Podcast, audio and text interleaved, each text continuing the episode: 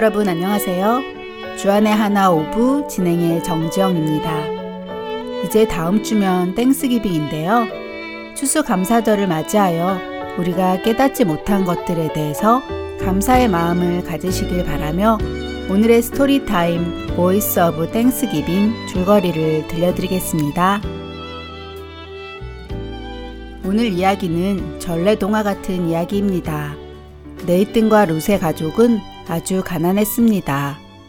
엄마가 빵집에서 일하고 벌어오신 돈으로 하루하루를 살고 있었지요. 어느 날 엄마는 일을 마치고 가게에서 파는 빵 두 개를 사오셨고 배가 고팠던 남매는 하나씩 나누어 먹었습니다. 남매는 가난한 중에도 빵을 하나씩 다 먹을 수 있다는 사실에 행복하고 감사했습니다. 그리고 빵을 다 먹고 난 후에 남매는 엄마에게 감사하다고 말했습니다. 엄마는 흐뭇해 하시며 자신에게 감사하지 말고 엄마에게 일거리를 주어 빵을 살 수 있도록 돈을 벌게 해준 빵집 주인 아저씨에게 감사하라고 말씀하십니다. 네이튼과 룻은 엄마의 말씀에 아주 좋은 생각이라고 말하며 빵집 아저씨에게 감사의 말을 전하러 함께 집을 나섰습니다. 남매는 가게로 가서 주인 아저씨에게 맛있는 빵을 만들어 주셔서 감사하고 엄마에게 일거리를 주셔서 감사하다고 전하였습니다.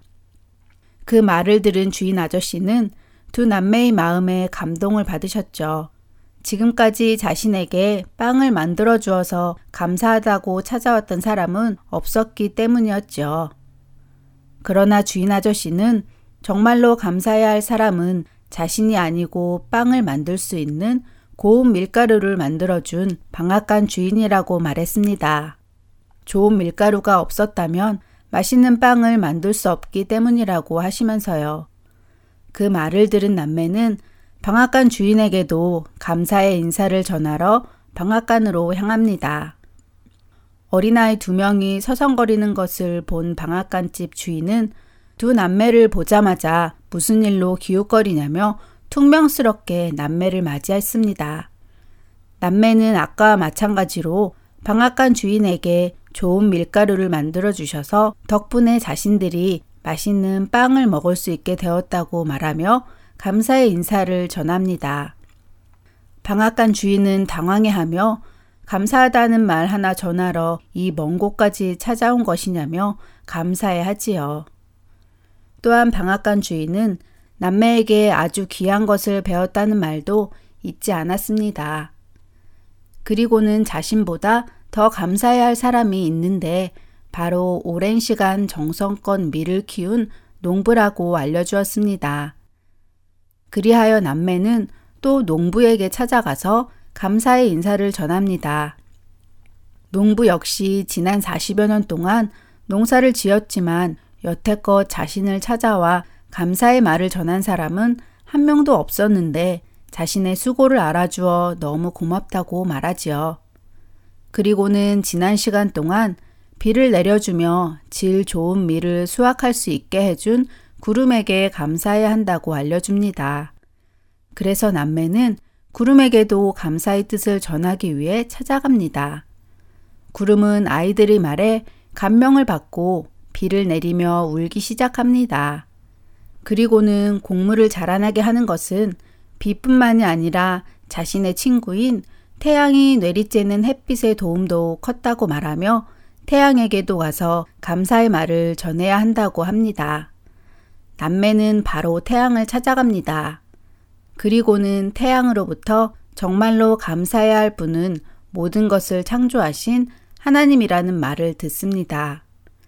남매는 집으로 돌아와 그동안 있었던 일을 엄마에게 들려주고 엄마는 남매에게 태양의 말이 맞다고 말씀하시며 빵을 굽는 사람에게 방앗간 주인에게 또 농부와 구름과 태양에게도 감사의 마음을 전한 것은 아주 잘한 일이지만 무엇보다도 우리를 만드시고 오늘날 우리에게 일용할 양식을 허락하신 하나님께 가장 먼저 감사해야 한다고 가르쳐 주시며 오늘의 드라마는 마칩니다.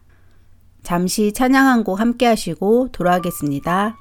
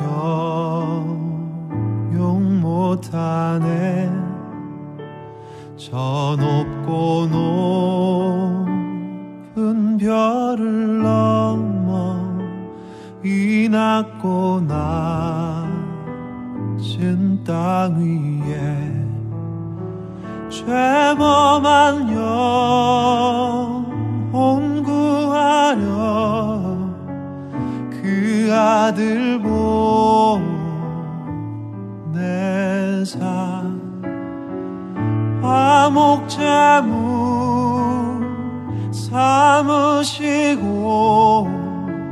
죄 용서하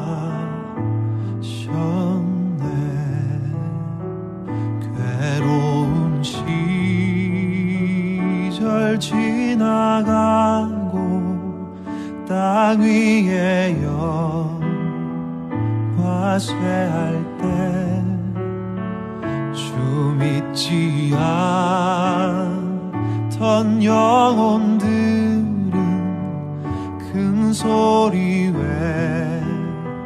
외쳐 울어도 주 믿는 성큰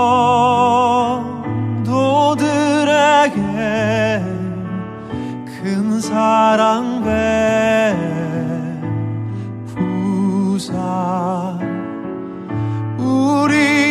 죄 사했으니 그네 잊을까? 하나님 크신 사랑을 증량 다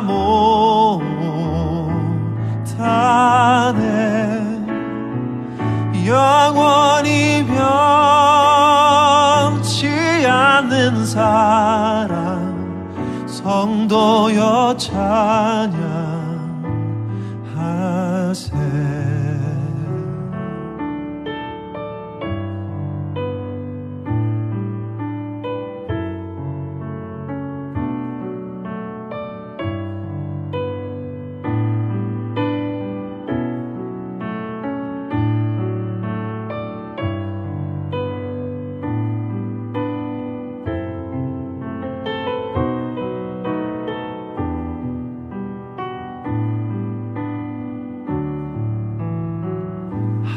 하늘을 두루마리 삼고 바다를 머물 삼아도 한없는 하나님의 사랑 다 기록한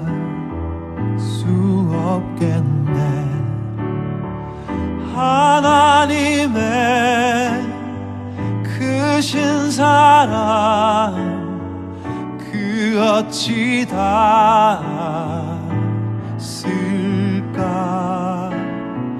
저 하늘 높이 싸도 채우지 못하네.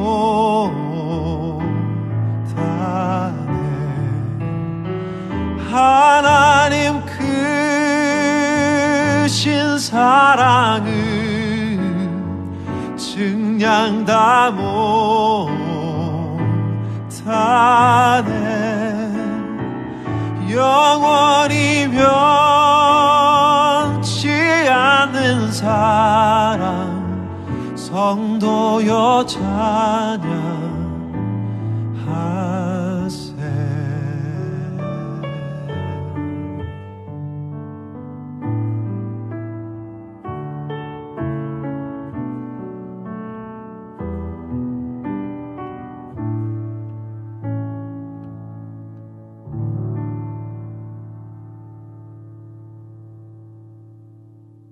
매년 추수감사절이 오면 한 해를 되돌아보며 하나님께 감사의 예물을 드립니다. 그런데 그런 일이 매년 계속되다 보면 어느 때부터인가 그것이 매년 정기적으로 드리게 되는 하나의 행사가 되어버리는 것 같은데요. 그러다 보니 우리 마음 안에 감사에 대한 생각을 구체적으로 해보지 않게 되고 형식적으로 드리는 데에만 급급하게 되는 것 같기도 합니다. 우리가 식사 기도를 할 때도 마찬가지이지요. 하루 세 번 식사 기도를 할 때 과연 얼마나 자주 우리는 우리 앞에 놓인 그 음식이 오기까지 하나님의 손길과 은혜를 생각하고 감사하며 기도를 드릴까요? 너무 자주 하다 보니 단순히 식사 전에 손을 씻는 것과 같이 의례적으로 하는 행동처럼 변하지는 않는지요. 언젠가 동남아시아의 한 고아원에서 말을 하지 못하는 농아 아이들이 식사 기도를 하는 장면을 본 적이 있는데요.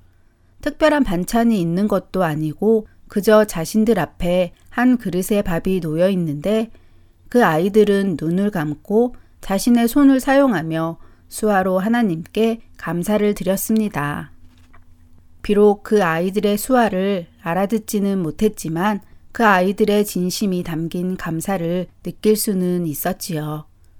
오늘 이 드라마를 통해 우리와 우리 자녀들이 하나님께 감사하는 시간을 가져보면 좋겠습니다.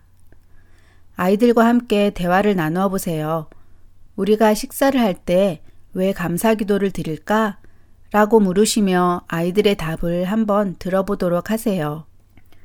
어쩌면 아이들의 입에서 우리 부모님들의 생각보다 더 귀한 감사의 조건들이 나올지도 모릅니다. 그 아이들의 이야기를 잘 들어보시며 오늘 드라마에서처럼 우리 앞에 음식 하나가 오기까지 얼마나 많은 사람들의 수고가 거쳐져야 하며 그 모든 수고 위에 하나님의 돌보심이 있어야 함을 하나하나 아이들과 생각해 보도록 하세요. 그리고는 결코 쉽게 우리 앞에 음식이 오게 된 것이 아닌 것을 나누고 하나님께 감사드리고 그 모든 과정 중에 쓰임받은 사람들에게도 감사하는 마음을 가지고 앞으로 식사 때마다 기도하는 우리와 우리 자녀가 되도록 시간을 내보시기 바랍니다. 그리고 식사에서만 감사를 그치지 말고 우리 주변도 돌아보는 시간을 가지면 더욱 좋겠지요. 우리 주변에는 당장 우리 곁에서 보이지는 않지만 휴일에도 근무하는 경찰관들과 소방관들, 그리고 언제나 보이지 않는 곳에서 수고하시는 모든 분들 때문에 우리가 안전하게 살 수 있기 때문이지요.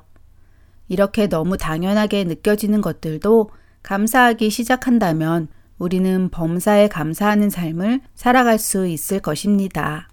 데살로니가 전서 5장 18절의 말씀을 자녀들과 나누어 보세요. 범사에 감사하라. 이것이 그리스도 예수 안에서 너희를 향하신 하나님의 뜻이니라. 주안의 하나 5부 이제 다음 순서들로 이어드리겠습니다. 먼저 Let's Read the Bible 함께 하시겠습니다.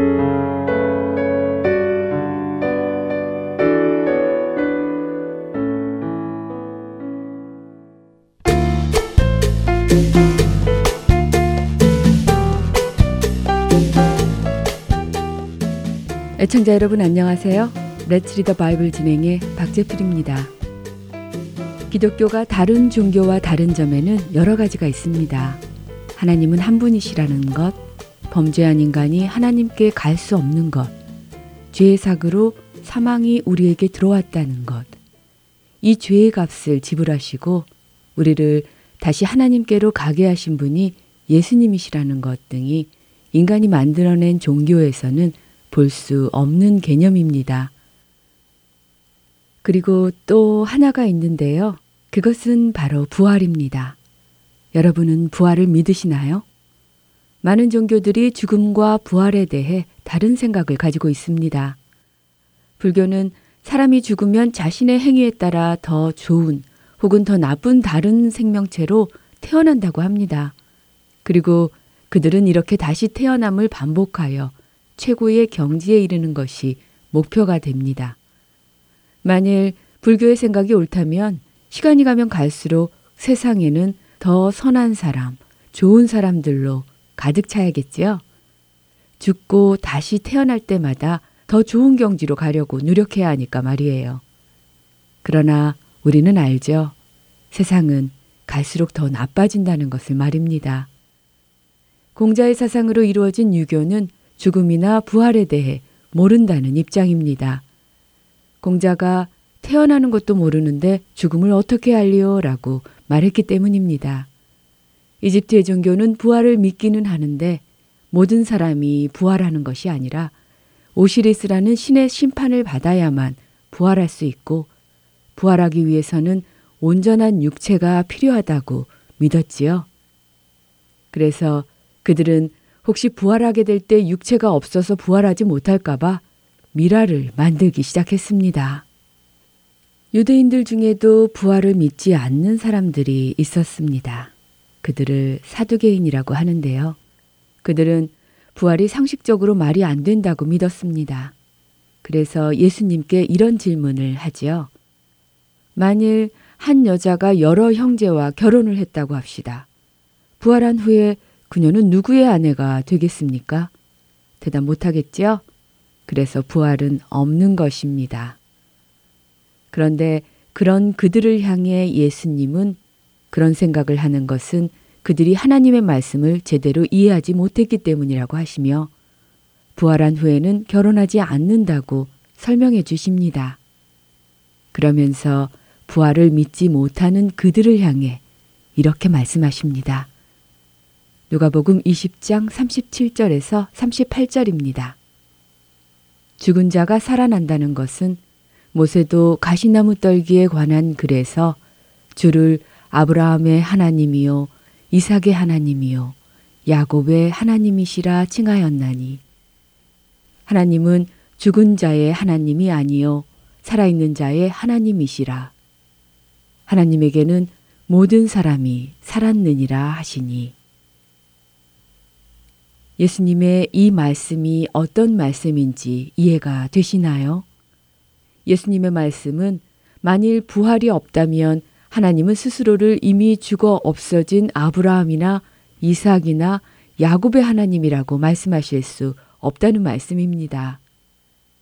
그들이 비록 이 땅에서는 보이지 않지만 천국에 살아있기에 하나님은 살아있는 자들의 하나님이시며 바로 이 사실이 우리에게 부활이 있음을 증거하는 것이라고 말씀하시는 것입니다. 여러분은 부활을 믿으십니까? 부활은 바로 우리 기독교의 가장 중요한 요소 중의 하나입니다. 부활이 있기 때문에 우리는 이 세상에서 그리스도인으로 살아갈 수 있는 것입니다. 세상과 다르게 살아갈 수 있는 것입니다. 부활의 소망을 가지고 살아가는 우리 모두 되기 바라며 이 시간 마치겠습니다.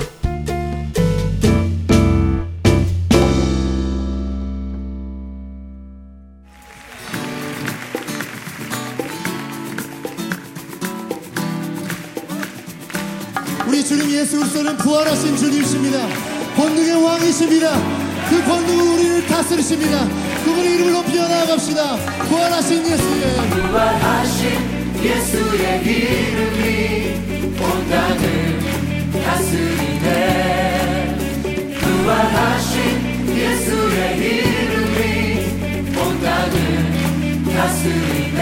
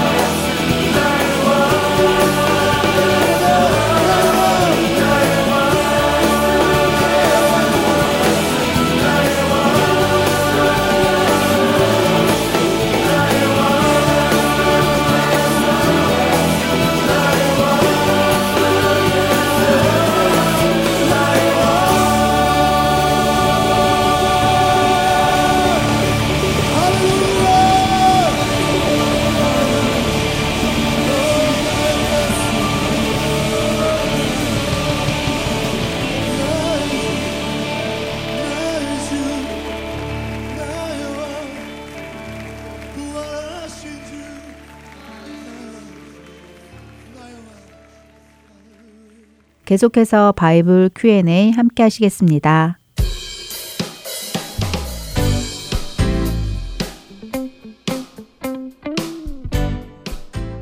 여러분 안녕하세요. 바이블 Q&A 진행의 김지영 전도사입니다. 지난 한 주간도 하나님을 섬기고 그분의 뜻에 순종하신 여러분들 되셨으리라 믿습니다. 오늘은 어떤 질문이 있는지 먼저 들어보고 오도록 하겠습니다. Hello, my name is Joshua Moon and I live in Minnesota. Is the devil as powerful as God? Sometimes I think he must be because the world is just as bad as it ever was. 네, 오늘은 사탄 혹은 마귀라 불리는 악한 영에 관한 질문이네요. 마귀가 하나님만큼 힘이 센가요? 라고 질문했는데요. 세상을 바라보면 그럴 것 같기도 합니다. 또 많은 세상의 신하들은 실제로 그렇게 표현을 하지요. 좋은 신과 악한 신의 대결, 선과 악의 대결로 말이지요. 그래서 이들은 서로 대립하고 싸우고 힘이 더 센 쪽이 이기고 하는 이야기를 우리에게 전해줍니다. 그러나 실제로 하나님과 마귀의 관계도 그럴까요? 예수님은 어떠실까요? 기독교의 어떤 종파는 예수님과 마귀가 형제라고 말하기도 합니다. 그렇게 믿는 사람들의 머릿속에는 예수님이 마귀와 대결하여 싸우는 그림이 자연히 그려지겠지요. 또 어떤 사람들은 천국은 하나님께서 다스리시는 곳, 지옥은 마귀 사탄이 다스리는 곳으로 생각하기도 합니다. 죄인들이 지옥에 가면 마귀와 사탄이 사람들을 불 속에 집어넣고 낄낄거리고 웃고 있을 거라고 생각을 하지요. 그러나 이 모든 생각이 드는 이유는 우리가 성경을 읽지 않고 세상의 이야기를 들어서 그렇습니다. 성경을 읽지 않으니 진리가 무엇인지 잘 모르고 진리가 무엇인지 모르니 거짓된 정보들을 믿게 되는 것이지요. 그리고 이러한 잘못된 정보는 사탄은 하나님만큼 강력한 존재인가요? 하는 오늘의 질문과 같은 궁금증으로 이어지게 되기도 합니다. 결론부터 말씀드리자면 사탄은 하나님과 겨룰 수 있는 존재가 아닙니다. 예수님과도 마찬가지이지요. 요한계시록은 이 세상 끝날에 있을 일들을 우리에게 말씀해 주고 계시는데요.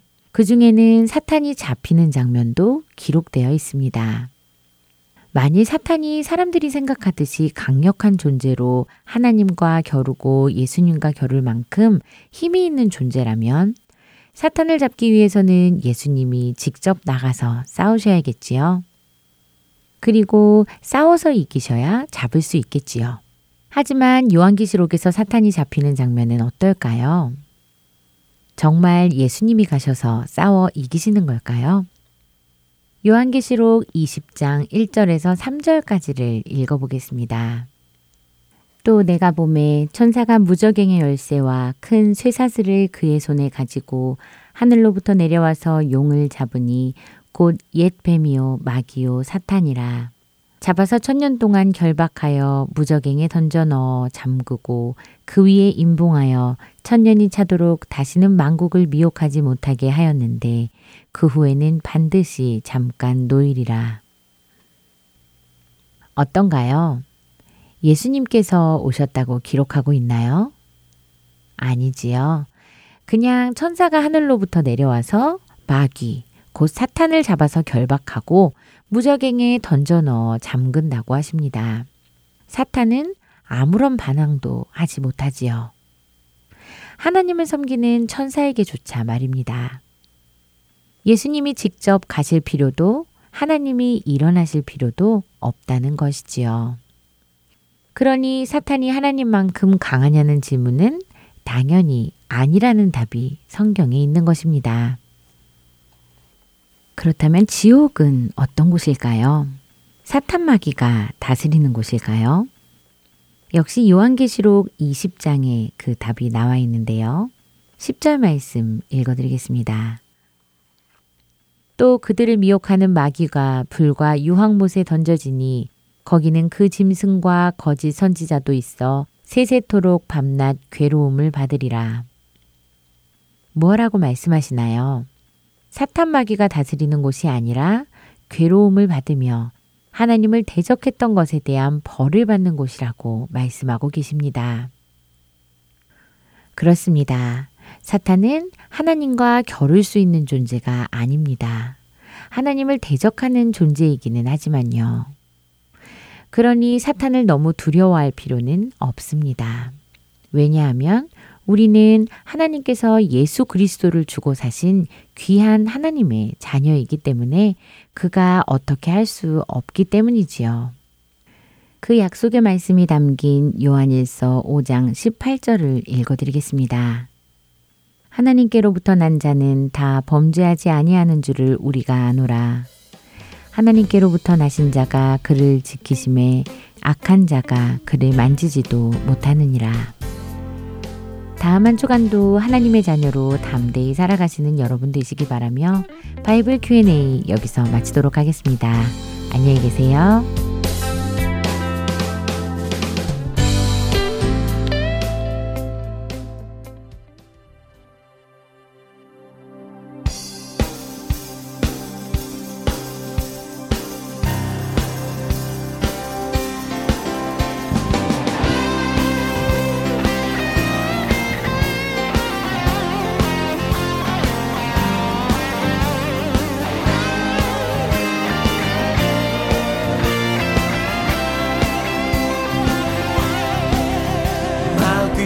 싸울지라 죄악 벗은 형제여 담대하게 싸울지라 저기 악한 적병과 심판날과 멸망의 날 내가 섰는 눈앞에 곧 다가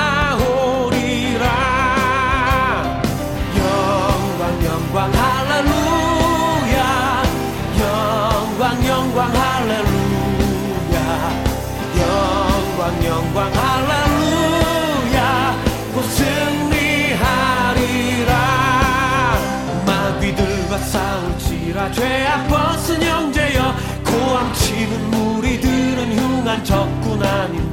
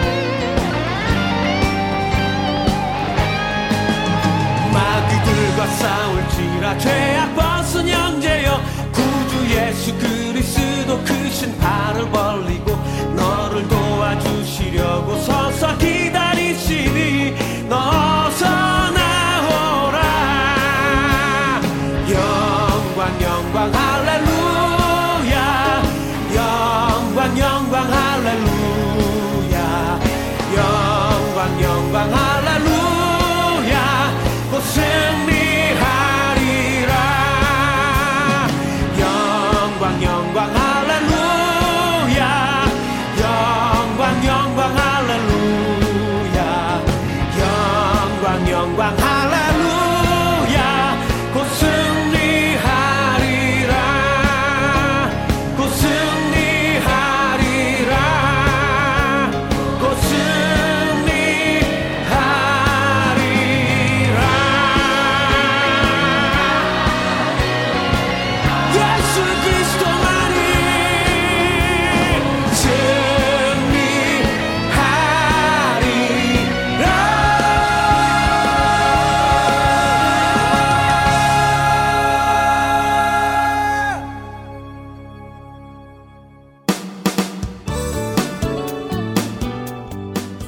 안녕하세요. 저는 봉사자 김영림입니다.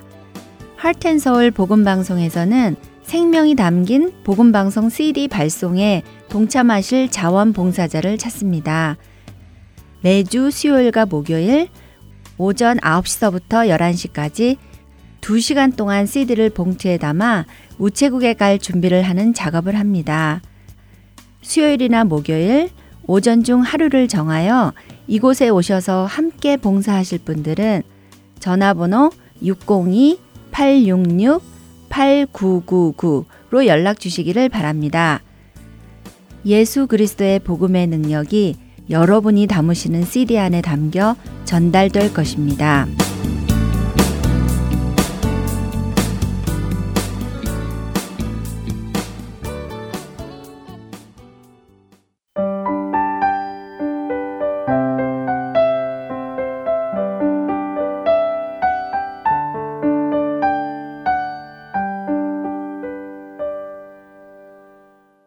시리즈 설교로 이어집니다. 그린스보로 한인 장로교회 한일철 목사님께서 마격 지유한 다니엘이라는 제목의 설교 말씀 전해 주십니다. 은혜의 시간 되시길 바랍니다. 사람들은 소속감을 굉장히 중요하다고 여깁니다. 그래서 어떤 단체든지 거기에 들어가서 함께 소속감을 느끼기를 원해요. 자, 그런 것은 당연히 친구들을 사귀기를 원한다는 것이죠. 개 중에는 어떤 사람들은 홀로 있기를 좋아하는 그 스타일이 있습니다. 내성적이라든지 혼자 있기 좋아해요. 그러나 그런 사람은 그리 많지 않습니다. 대부분의 사람들은 소속감이 중요하고 그래서 그 소속감의 단체 속에 친구들을 사귀기를 좋아합니다. 그렇다면 여러분에게도 친구가 있으십니까? 친구 중에서도 막역지우한 친구들이 있습니까? 막역지우란 말은 마음이 서로 맞아 생사를 같이 할 수 있는 친한 벗을 막역지우한 친구다. 이렇게 말합니다. 점점 이 시대는 막역지우한 친구들이 점점 사라지고 있습니다. 왜냐하면 이 세상이 끝날 때가 다 되다 보니까 점점 개인주의, 이기적인 가치관으로 인해서 이러한 친구 간에도 이익을 따지지 막역지우한 생사를 같이 하는 이런 친구는 점점 찾아보기 힘들다는 것입니다. 우리는 계속해서 당신도 다니엘이 될 수 있습니다. 란 주제로 말씀을 받고 있습니다. 오늘은 다니엘과 새 친구를 살펴보면서 어, 우리의 남은 여생도 참 그들처럼 막역지우한 그러한 신앙의 친구가 한번 되어보시기를 주님의 이름으로 축원드리겠습니다. 바다에 배를 타고 나가보면 바다가 항상 이렇게 잔잔한 게 아니죠. 잔잔함을 예상하고 나갔지만 갑자기 풍랑이 일고 파도가 이렇게 넘실거릴 때가 있습니다. 그러면 저같이 멀미가 좀 나는 사람은 아주 죽을 고생을 하죠. 그러다가 잔잔해져서 이제 돌아오게 되면 야 살았다 안도의 한숨을 쉽니다. 배를 타고 또 나가보면 또 언제 그러냐는 듯이 심한 풍랑이 일어나고 이렇게 어, 파도가 넘실거릴 때가 또 있죠. 인생이 그런 것 같아요. 인생이 한 번 큰일이 지나갑니다. 아, 이젠 다 됐겠지 하면 또 큰일이 찾아오는 거예요. 마치 바다에는 끊임없이 파도가 넘실거리듯이 우리의 인생도 위기가 찾아왔다 갔나 하더니 또 다른 위기가 찾아올 때가 있더라는 것이죠.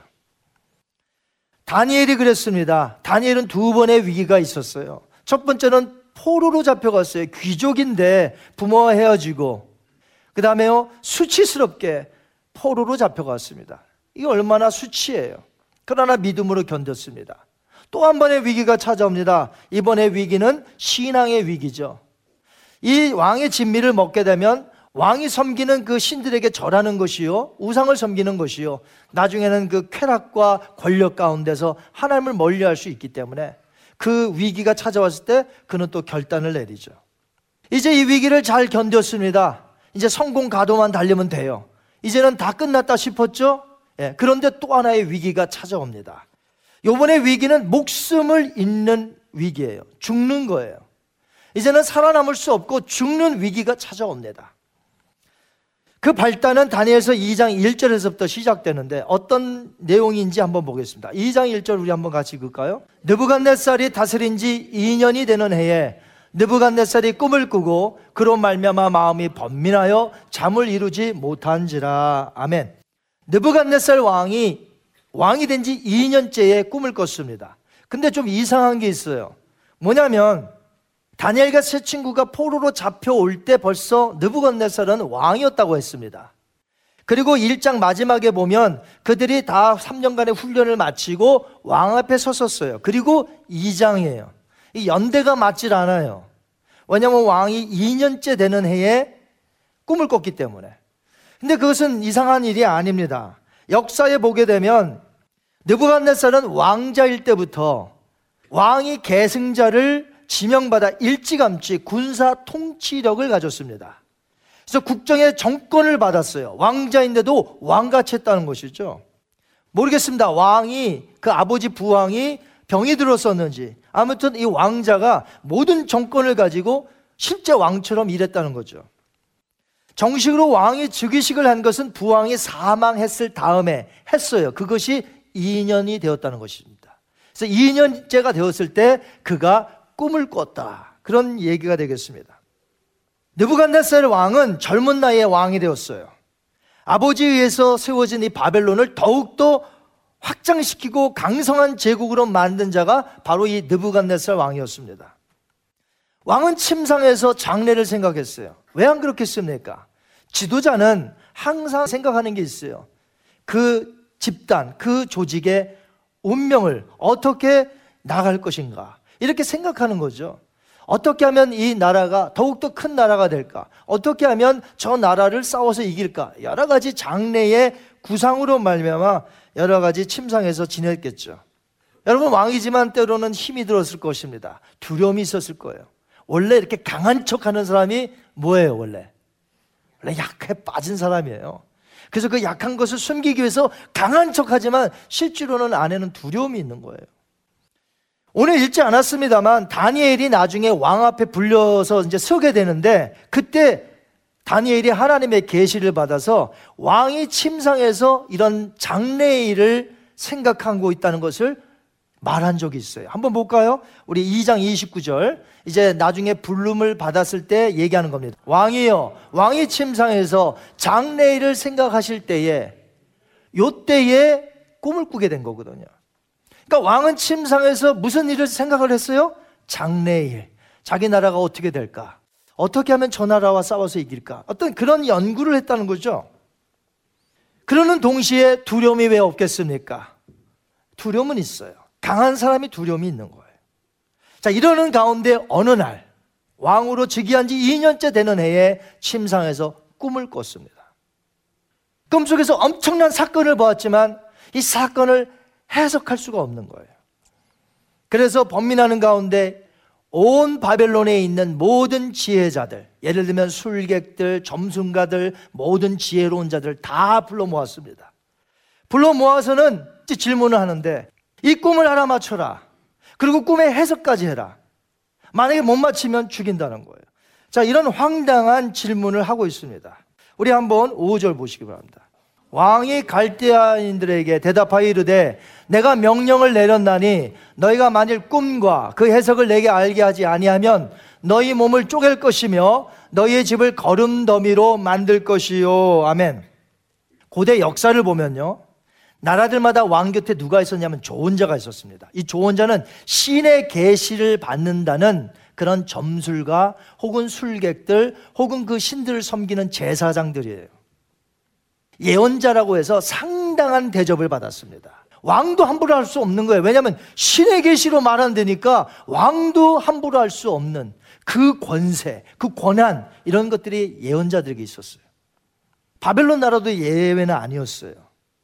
그들의 권력 또한 막강했습니다. 신의 이름으로 행하는 모든 예언은 거의 절대적인 말씀이었어요.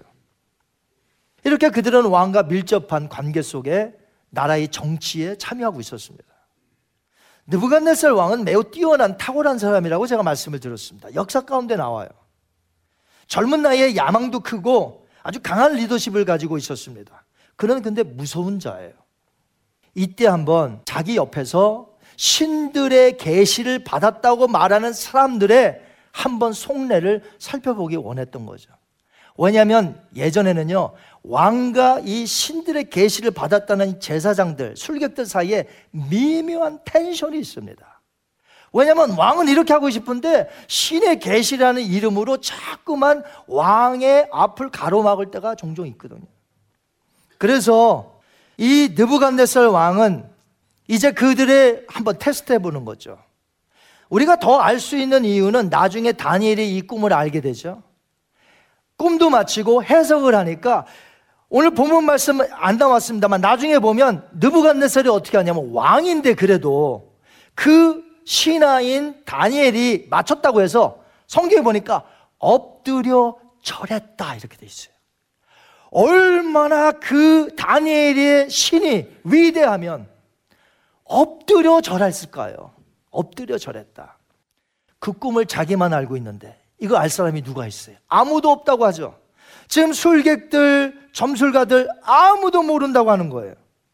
이번 기회에 이름을 불러가면서 그 권력을 독식하고 있는 바벨론의 모든 술객들, 박수, 점쟁이, 술사들이 진짜 그들이 신들의 계시를 받아서 나에게 조언해 주는지 알고 싶었던 거예요.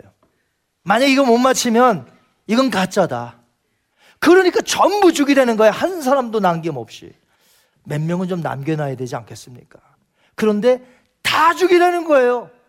내가 알고 있는 꿈도 못 맞추는 그런 계시 받은 사람이라면 그 신들의 이름을 부르는 사람들 다 가짜라는 거죠. 여지껏 내가 속았구나 하는 마음이 들 정도인 거죠. 왕의 분노는 더해갔습니다. 모른다니까. 꿈 얘기를 해주면 마치겠다는 거예요. 분노가 더해갑니다. 내가 이제껏 이 제국을 건설하기 위해서 이 사람들과 같이 일을 했다는 것이 수치스러울 정도로 이제는 급기야 죽이라는 거예요, 다. 그랬더니 술객들이 뭐라고 하는지 아세요? 솔직하게 얘기합니다. 11절 한번 읽겠습니다. 왕께서 물으신 것은 어려운 일이라. 육체와 함께 살지 아니하는 신들 외에는 왕 앞에 그것을 보일 자가 없나이다 한지라. 아멘. 이 고백은 뭐냐면 바벨론 신들 가지고는 못 맞춘다 이 말이에요. 이거는 더 탁월하고 더 초월적인 어떤 신만 맞출 수 있는 거지 자기네가 섬기는 바벨론 신 가지고는 못 맞춘다. 여러분 이 술객들의 고백을 통해서 무엇을 할 수 있습니까? 위대하시고 전능하신 우리 하나님만이 신이심을 우리가 느끼지 않습니까?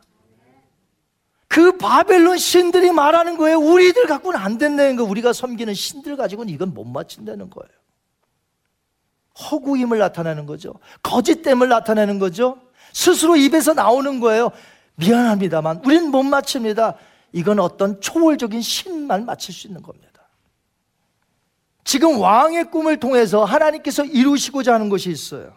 그 섭리가 있으면 우리가 발견할 수 있습니다. 하나님께서 아무도 못 맞히게 하시는구나. 왕은 그들이 꿈을 알아맞지 못하면 죽인다고 했지만 죽이기만 한다고 그랬어요. 알아맞히면. 자, 뭐를 준다고요? 선물과 상과 큰 영광을 준다는 거예요. 누구든지 내 꿈을 알아맞히고 내 꿈에 해석하는 자는 그렇게 해주겠다는 거예요. 이제 하나님께서 믿음의 사람 다니엘을 바벨론 역사 가운데 등용시키기 위한 역사를 펼치십니다. 우리 하나님은 꼭 그렇게 하세요. 어떤 사람을 일으키기 위해서 어떤 사건을 만드세요. 그래야 그 사람이 나타나거든. 다니엘이 바벨론의 중심에 서기 위해서 하나님은 왕의 꿈에 계시적인 꿈을 주신 거예요. 또 하나, 이 꿈을 통해서 장차 나타날 사건들을 계시하신 거거든요. 하나님만이 인간 나라 속에 흥망성쇠를 주시고 하나님의 친히 인도하신다는 것을 꿈을 통해서 나타내 보이시기 위해서 바벨론 왕에게 꿈을 주신 거라는 것이죠. 이토록 하나님께서 은밀한 가운데 왕에게 주신 꿈을 바벨론의 술객들이 알 수가 있을까요? 모르죠. 다니엘이 해석하도록 하나님이 조치하신 사건이기 때문에 그렇습니다. 이제 헛된 우상을 섬겼던 모든 지혜자와 술객들은 왕의 명령에 의해서 한 사람도 남김없이 다 죽게 생겼어요. 우리 한번 12절 13절 보겠습니다. 왕이 이로 말미암아 진노하고 통분하여 바벨론의 모든 지혜자들을 다 죽이라 명령하니라. 왕의 명령이 내림에 지혜자들은 죽게 되었고 누구도요? 다니엘과 그의 친구들도 죽이려고 찾았더라. 위기가 찾아왔어요. 다 죽이라고 했는데 그 안에 누가 포함됐어요? 다니엘과 세 친구도 포함됐어요. 그들에게 또 한 번의 위기가 찾아옵니다. 이제는 죽느냐 사느냐. 아니, 사느냐가 아니에요. 이젠 못 맞히면 죽는 것밖에 없는 거예요. 왕은 이미 이성을 잃었습니다. 명령을 받던 근위 대장 아리옥이 막 급하게 나갑니다. 왜요? 찾아서 죽이려고. 그런데 다니엘이 찾아와요. 웬만한 사람 같으면 어떻게 하겠어요? 어, 자기 지금 죽이는데 꽁무니 빼야죠. 그런데 아리옥에게 찾아 나옵니다. 그러면서 다니엘이 명철하고 슬기로운 말로 왜 이렇게 왕의 명령이 급하십니까?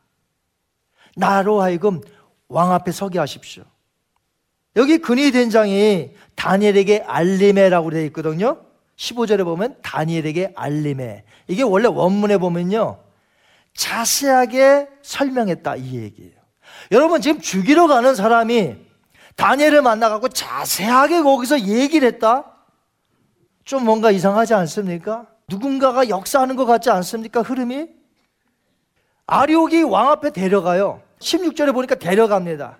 그리고는 다니엘이 뭐라고 하냐면 왕이시여 나에게 시간만 주시면 내가 해석해 드리겠나이다. 이렇게 얘기했어요.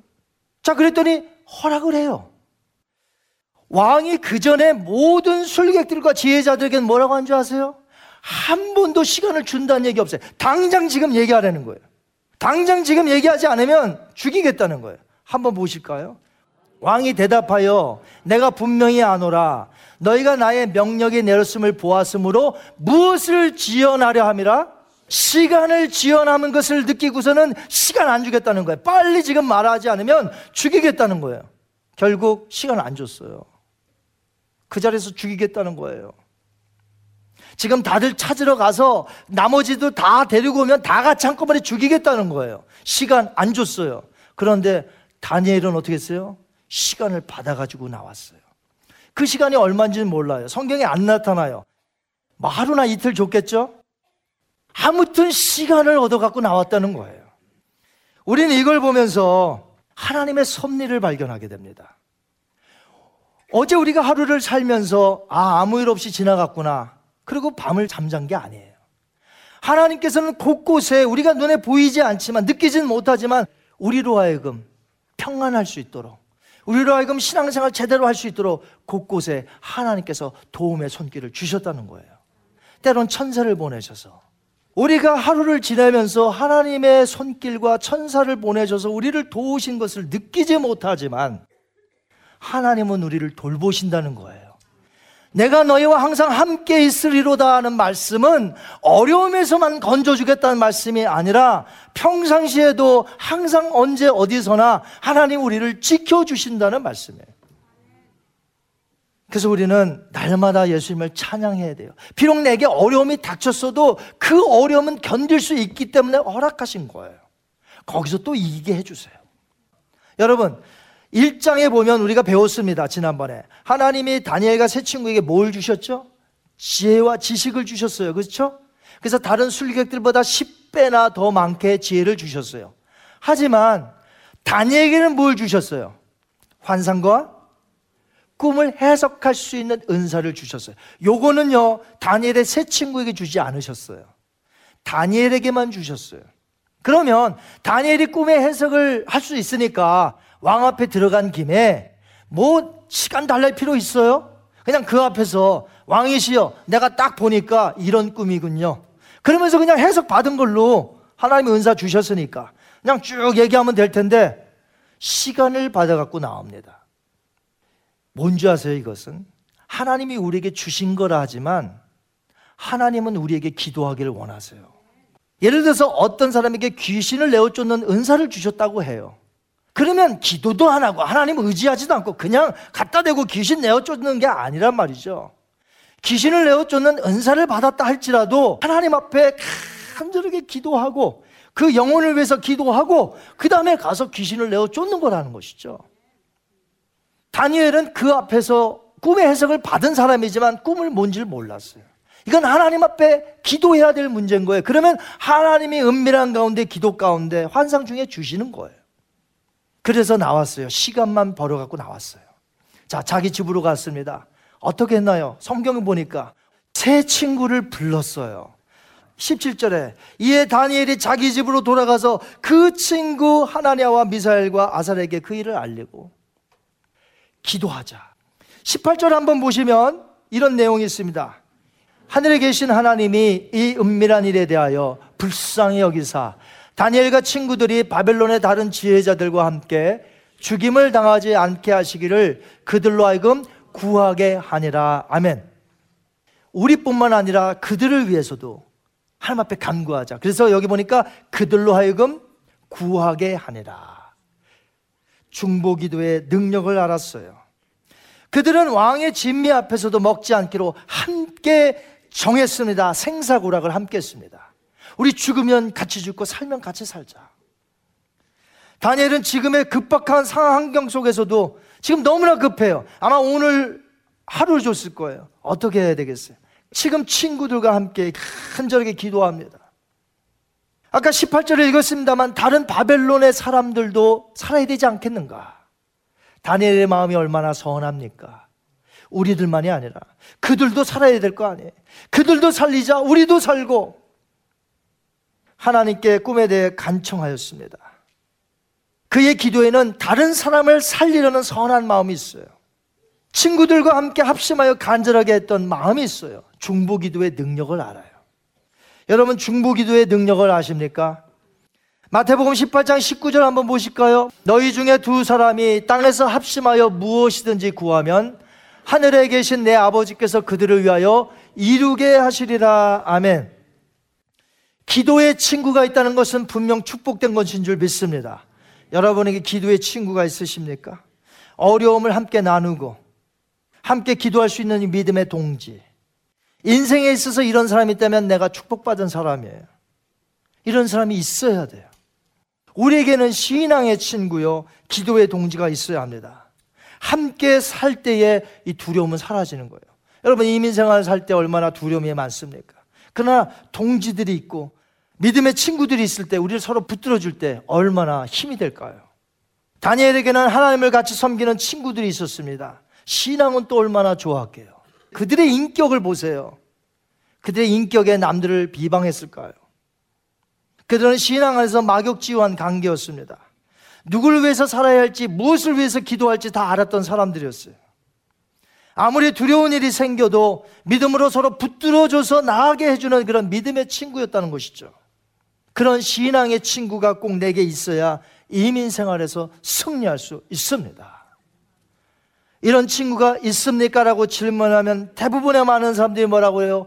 요즘 그런 친구 없습니다. 아무리 찾아봐도. 그러니까 여러분이 한번 그런 친구가 되어보세요. 찾으려고 하지 마시고 여러분이 먼저 내가 이런 사람이 저 사람에게 돼야 되겠다. 그러실 때 교회 안에 신앙의 친구들이 많이 생겨날 줄 믿습니다. 뭐 하나 털어놓고 얘기하고 싶어도 얘기하고 싶은 사람이 없으면 문제 아니겠습니까? 너만 알고 있으라고 해서 얘기했더니 이 얘기가 다 돌았어요. 어떻게 너만 알고 있으라는 게 이렇게 다 돕니까? 그래갖고 친 사귈 수가 없어요. 정말 도와주고 함께 격려하고 함께 이렇게 세워줄 수 있는 믿음의 친구들을 한번 찾아보시기 바랍니다. 여러분이 되시기 바랍니다. 교회가 성도님들을 이민 생활하는데 힘이 들잖아요.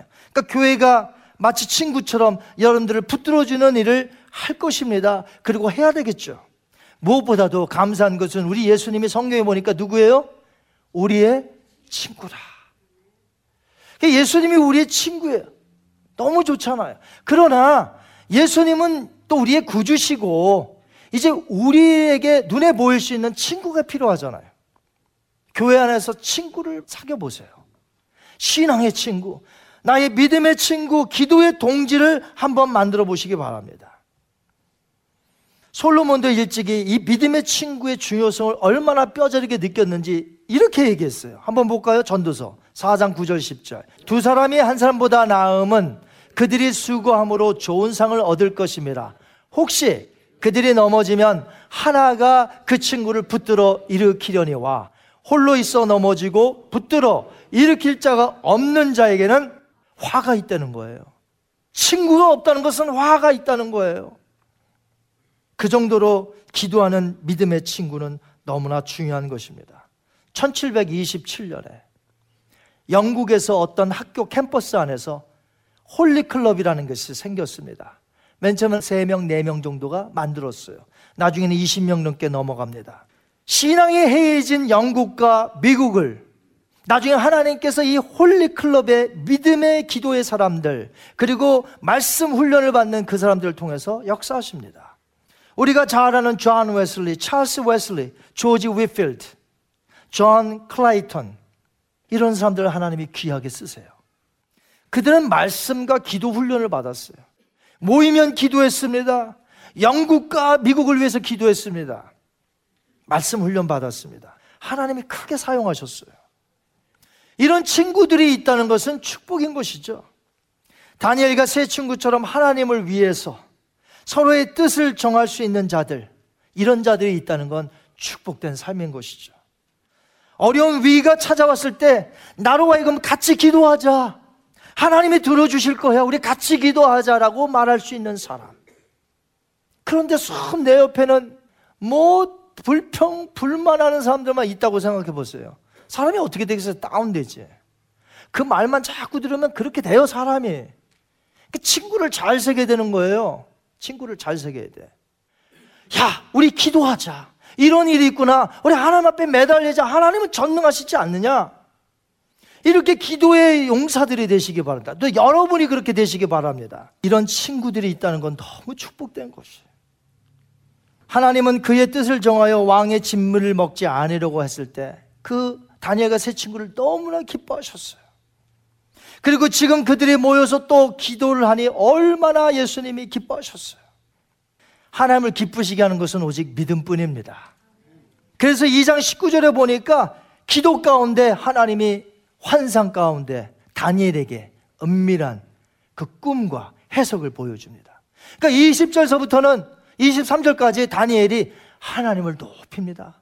왕을 세우기도 하시고 폐하기도 하시고 이 나라를 다스리기도 하시고 하나님을 높이는 내용이 바로 기도의 제목이에요. 기도 응답을 받으셨다는 하나님의 증거죠. 응답해 주셨어요. 꿈을 알게 하셨어요. 이제 죽지 않아도 돼요. 이제 그 바벨론의 술객들도 죽지 않아도 돼. 하나님은 우리가 어려움을 당할 때 피할 길을 내시며 간절히 기도하는 자에게 응답하시는 분인 줄 믿으시기 바랍니다. 모든 근심거리를 즉시 기도거리로 만들어야 돼요. 기도하는 순간부터 문제는 내 손에서 떠나가는 거예요. 누구의 손으로 가는 거예요? 이것이 이제 하나님의 손에 가니까 하나님이 알아서 해주는 거예요. 그들은 기도의 사람들이었습니다. 기도를 모르니까 기도를 안 해요. 기도를 안 하니까 기도 응답을 안 받아요. 기도의 맛을 몰라요. 기도도 기도해 본 사람이 하는 겁니다. 기도의 응답을 받은 사람이 하는 거예요, 또. 왜? 기도의 응답을 받은 체험이 있거든. 그 기쁨과 감격이 있거든요. 그 맛을 알거든요. 그러니까 기도하는 거예요. 여러분, 기도하시는 분 되시길 바랍니다. 기도 못하는 게 자랑이 아니에요. 기도를 하셔야 돼요. 기도를 하셔야 응답을 받아요. 응답을 받으면 더 기쁨이 있어서 더 기도하는 거예요. 여러분, 하나님은 기도에 응답하시는 분이십니다. 제가 그랬죠. 우리는 숙명론도 아니고 운명론자도 아니에요. 하나님이 섭리하시는 자예요. 기도하려는 거예요. 내가 기도하는 자를 통해서 내 뜻을 이루리라. 멋있지 않습니까? 다니엘은 기도를 아는 사람이었어요. 세 사람도 아는 사람이었어요. 기도에 결국 응답받았습니다. 히브리서 11장 4절에 보니까 역사적인 인물 아벨이 뭐라고 했어요? 아벨이 수천 년 전에 죽었어요. 성경에 뭐라고 하죠? 아벨이 죽었으나 그 믿음으로써 지금도 말하느니라 믿으십니까? 이 히브리서를 기록할 때가 언제예요? 지금으로부터 2000년 전. 아벨은요, 창세기 사람이에요. 아담의 아들이에요. 그냥 얼마나 오래된 거예요. 히브리서를 쓸 때만 해도. 그런데 아벨이 죽었으나 믿음으로써 지금 말하느니라. 히브리서가 기록한 이후로 지금 2000년이 흘렀습니다. 지금으로 보면 2600년 전 사람 다니엘이 믿음으로 말하느니라. 우리들에게 오늘 말하고자 하는 것이 무엇일까요? 믿음을 가지십시오. 두려워하지 마십시오. 주님만 바라보고 나갑시다. 믿음의 동지들을 가지세요. 믿음의 동지들을 구하십시오. 오늘 우리에게 이렇게 말하지 않을까요? 이제부터 새 친구와 함께 그런 관계를 만드시기 바랍니다. 찾으세요. 없어요? 내가 그렇게 되시기 바랍니다. 그래서 신앙으로 뭉친 막역지우한 친구가 교회 안에서 많이 생기길 바랍니다. 그래서 이민 생활 어려울 때마다 예수 그리스도의 능력에 붙들려서 다 같이 격려와 새 힘과 북돋아 주셔서 다 같이 이민 생활 승리할 수 있도록 우리 모두가 힘주는 말, 능력에 이끄는 말을 하여서 모두가 승리하는 여러분이 되시기를 주님의 이름으로 축원드리겠습니다.